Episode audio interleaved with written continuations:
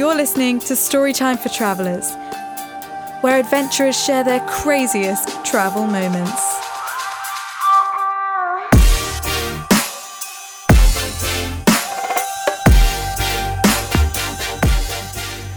Welcome back to Storytime for Travellers. My guests on this episode are the hosts of my absolute favourite travel podcast.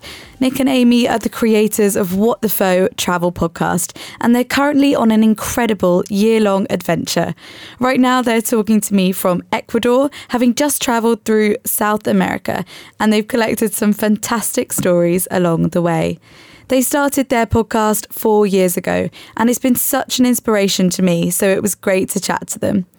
In our conversation, we chat having a disco in a traditional Bedouin tent in Jordan, seeing hundreds of hot air balloons in Cappadocia, and driving around Cairo with the couch server hosts, listening to electronic dance music. I hope you enjoy our conversation.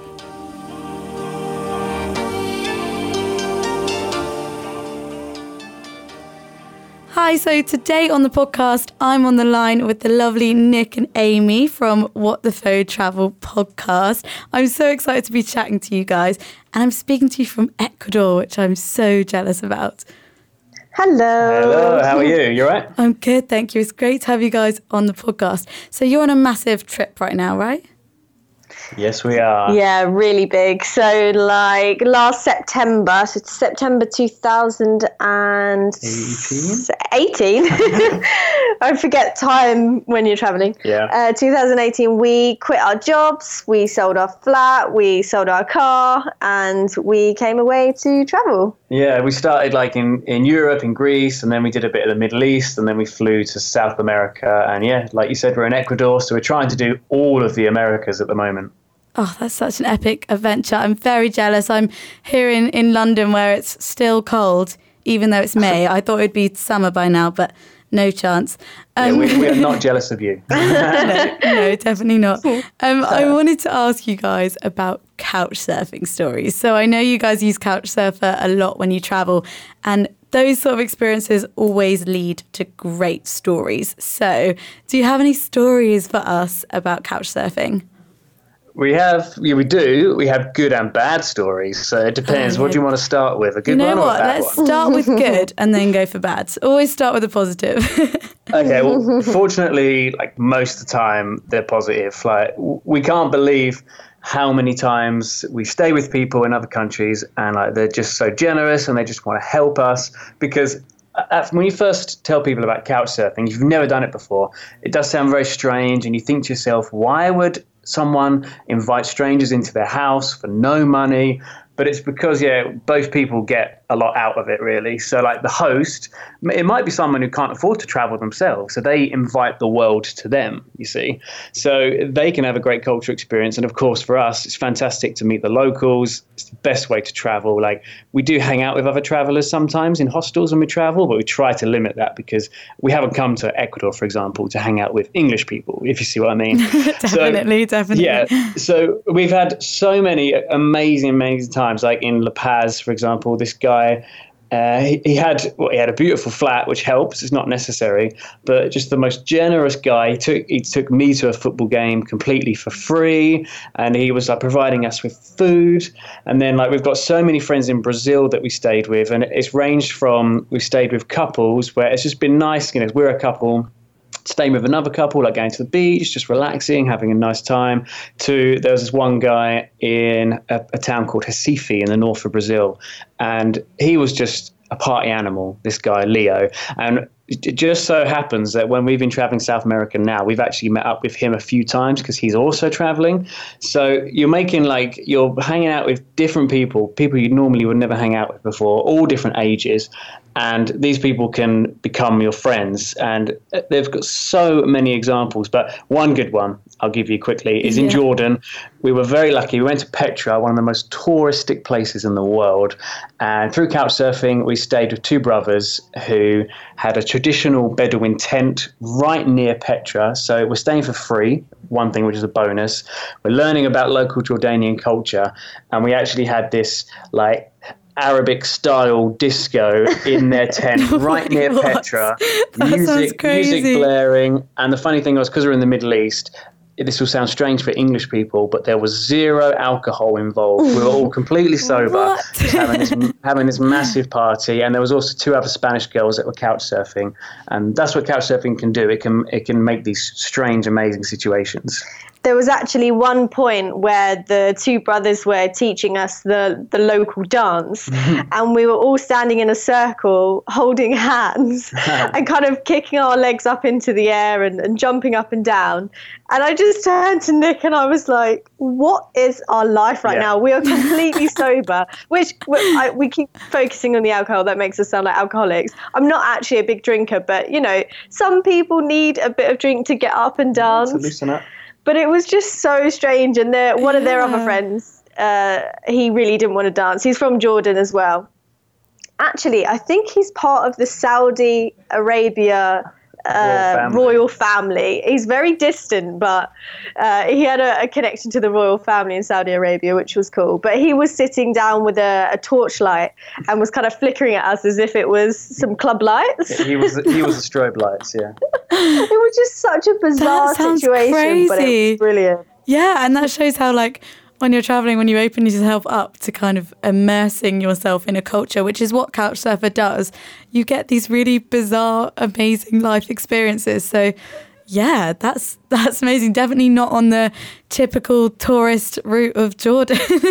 Yeah. No. Exactly. Better than, better than staying in a hotel. But sometimes couchsurfing can be a lottery. Sometimes you can stay somewhere which is not very nice. But the thing is, when it's free, you can't really complain about you know the standard of mm. the accommodation. It's more about meeting the people. So it, it, most of the time it's been great. Sometimes it can go bad, and we find ourselves in a place which might not be very nice. But that's the lottery. Go on then, tell us a bad couch surfing story. We've done the good. Let's let's try a bad couch surfing story. See, now I personally think that we haven't had anything bad because I think bad would be, you know, getting into a violent or dangerous situation, and that has never happened. Yeah. I've never felt really unsafe with couch surfing at all.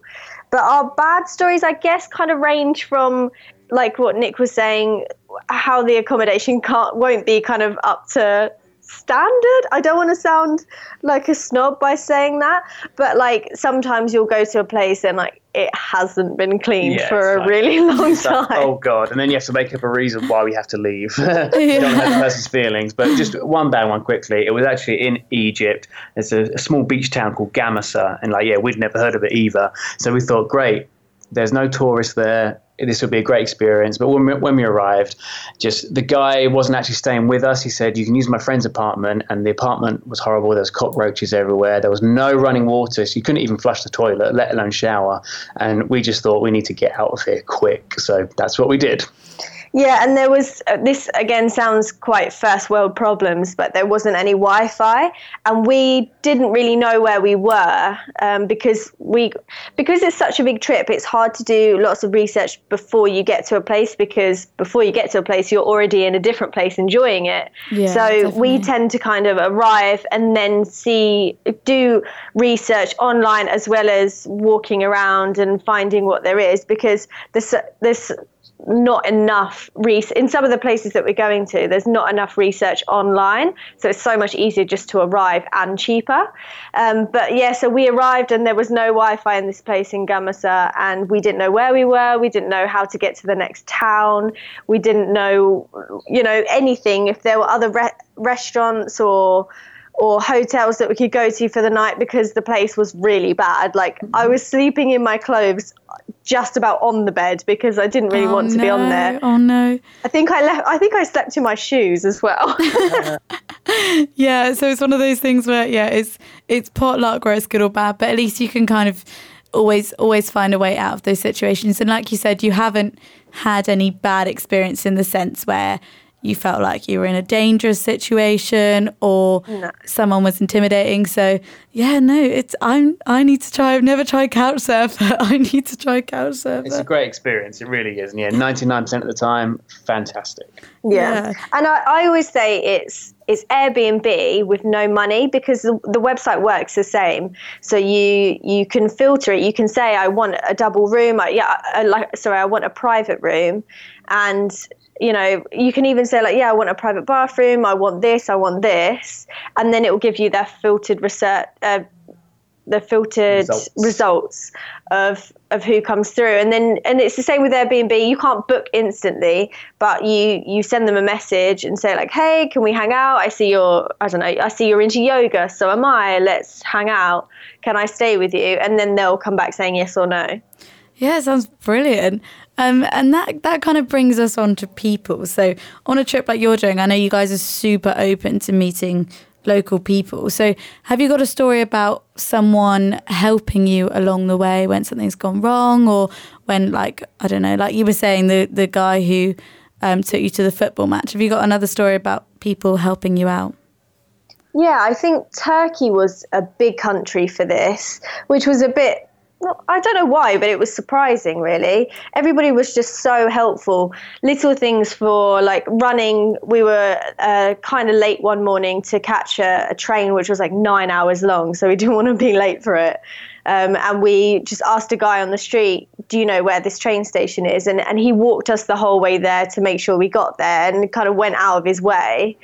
Um, and also in, in Turkey, and another time we were trying to get a bus to an airport, I think, and we asked this local woman, well, she, a girl, I think she was quite student. young. Yeah, she was a student, and uh, she was she was on the bus with us, and she said, "Oh, I, I can take you that way. That's fine." And she took all these train, uh, all these buses out of the way to to get us there. She walked us to the airport Oh, then a, she gave you.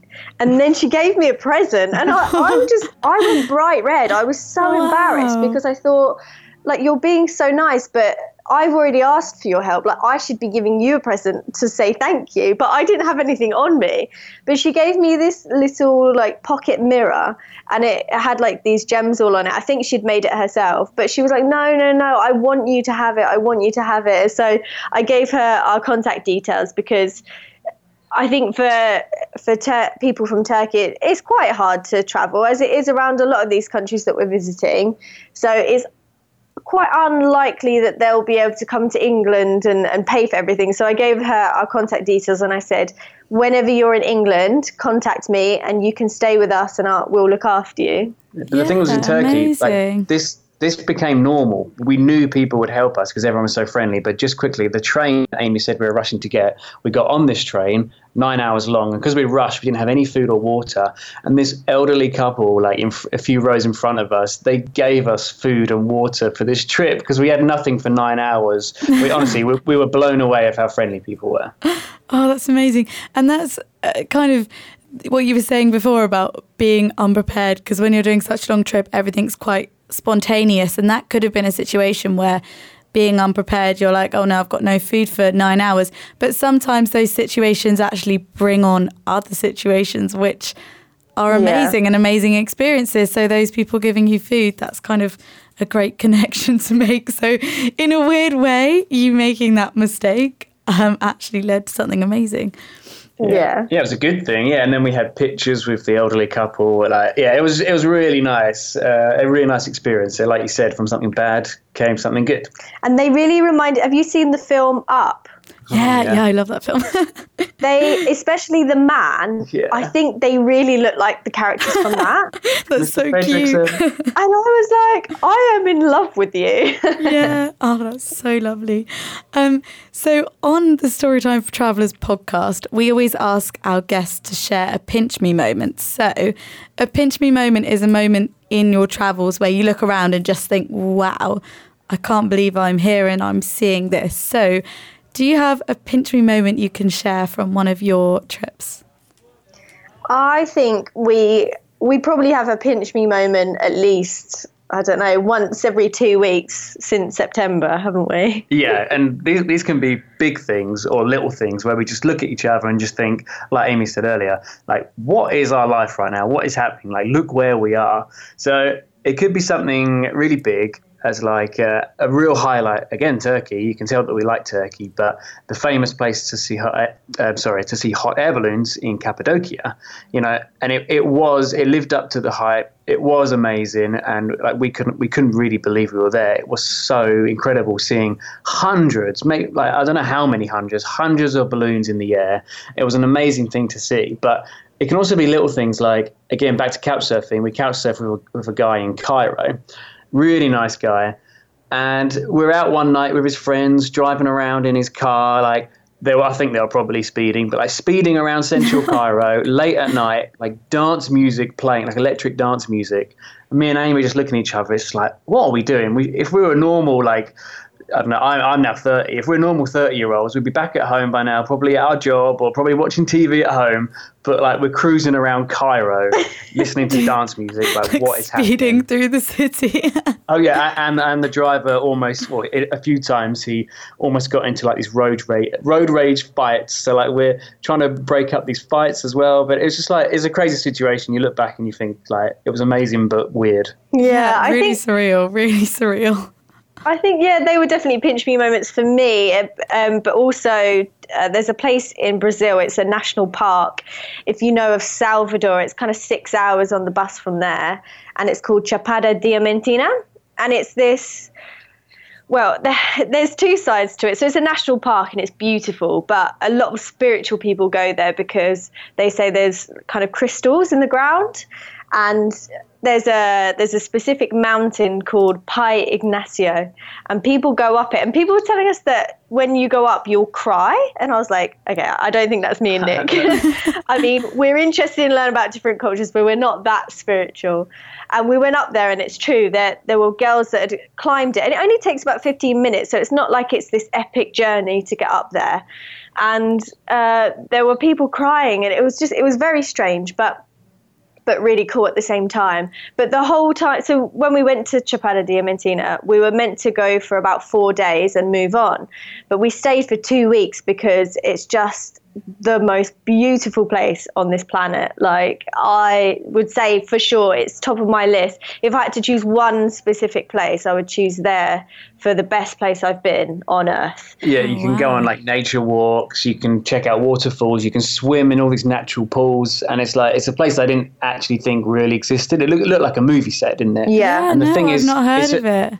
Yeah, it's a big like secret. Like only really only Brazilians know about it. Like definitely Europeans don't. Uh, there's actually a lot of Israelis there, which is a bit random. But apart from that, no one in Europe seems to know about it. Even people in South America don't really know about it. It's a well kept secret. But we're now trying to change that on our podcast because we're we're telling everyone about it because it's amazing. Well, yeah. I don't really want to change it because I want it to yeah, keep it to yourself.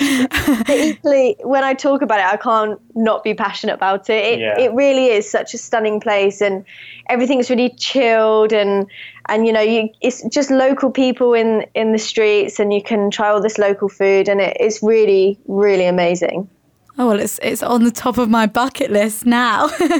I definitely need to visit there. Um, so, as much as I don't want to turn us on to negatives, is there anywhere that you visited that you wouldn't go back to? Yes. yeah. Uh, two places immediately spring to mind. So, Cuba and Egypt. Yeah, Cuba was definitely the worst. Uh, it's, it's, a place where a lot of people seem to love it, and yeah, it's very unique. It's an interesting place because of the history there, and like the society and the like the communist government.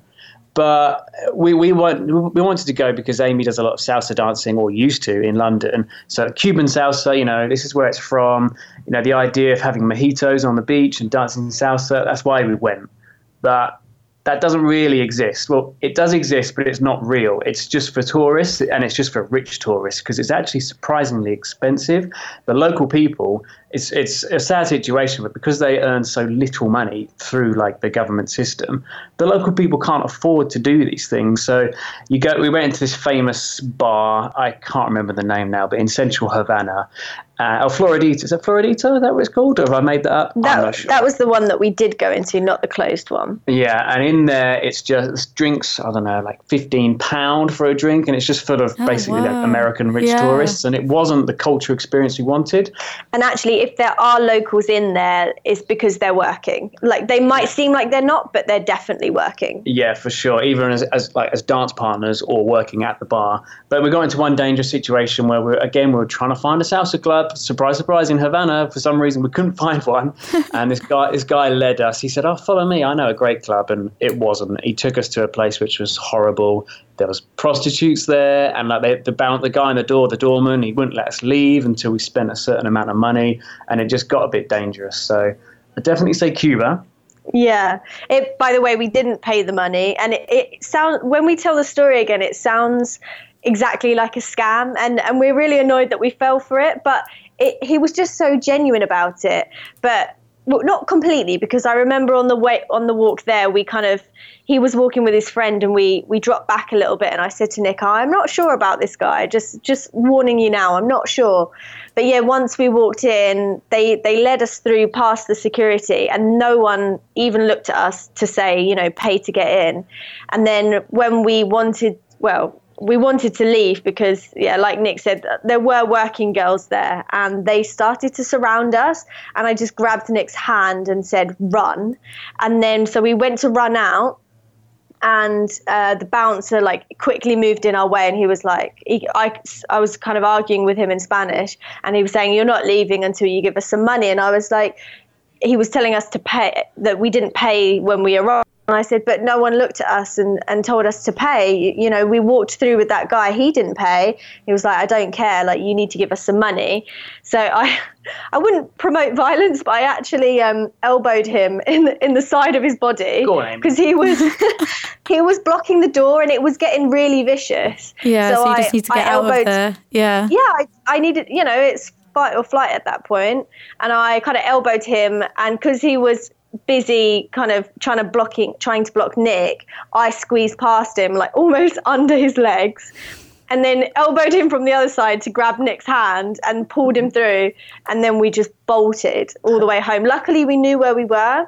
Um, because on the walk there we were walking kind of near where we were staying but um, uh, we, we obviously didn't tell the local guy that because we had uh, our feelings about him, but thought, you know, it might this could turn into a great night, a great opportunity in a, a, a local salsa club, but but it didn't. Yeah, yeah. but a less a less extreme version, um, story really of countries didn't like. Iceland we were disappointed with because there's so much hype about it, and Reykjavik itself we knew was expensive, but it's really expensive and really boring. But I think the mistake we made is we didn't have enough time to do activities out of Reykjavik. So we were disappointed of Iceland and controversial. Well, Iceland's controversial, but this is controversial as well. We were not too impressed with Peru. We've just been. Oh, yeah. Really? See, I went yeah. to Peru last summer and loved it. Yeah, that's what everyone tells us. And maybe we had high expectations, but we didn't think that much of Machu Picchu. We weren't really that impressed.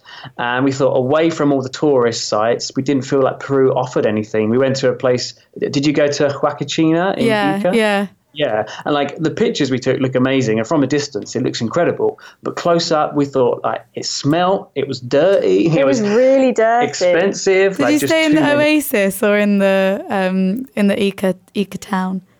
We we stayed in Ica, but we we went to Huacachina, and we actually preferred Ica because you yeah. know you're around local people and you see what it's actually like. But Huacachina was just really dirty, and everything was catered for tourists. The whole thing was catered for tourists. tourists. Yeah, they said like I think about 300 people live there, but there's thousands and thousands of tourists that visit every year and stay in the oasis because it's so small. But the sandboarding there was such a good experience. That was probably one of my uh, yeah. pinch me moments because it was the first time I'd ever been in a desert. So when you did you did you guys do the sandboarding? We, we did. We no, have, we we've have done, done, it before, so yeah, we yeah. didn't want to spend the money. We've we've done it before because we've had some great desert experiences, um, mainly uh, Morocco, like in the sand dunes in the Sahara Desert. We thought that was amazing, um, and that um, was yeah, that was beautiful. We actually went to a, a music festival in the middle of the Sahara Desert. Oh, wow, yeah, and it and it had like 100 people so it was a really small festival but it was like you do yoga in the day everybody chills and then like at night time it's like an electronic rave and it was amazing and you come in on on um on camels and four by fours and it, it's just such an amazing experience and i think maybe like I d- I don't want to sound like a, a, horrible traveler, but like if that was our first desert experience, maybe we would have liked it. And that's the thing with travel that actually the more you do it, it can spoil some experiences. That's a good point. So like, yeah, if that was our first time, maybe we would have liked it and thought, oh, it's, it's a bit dirty, but it's okay.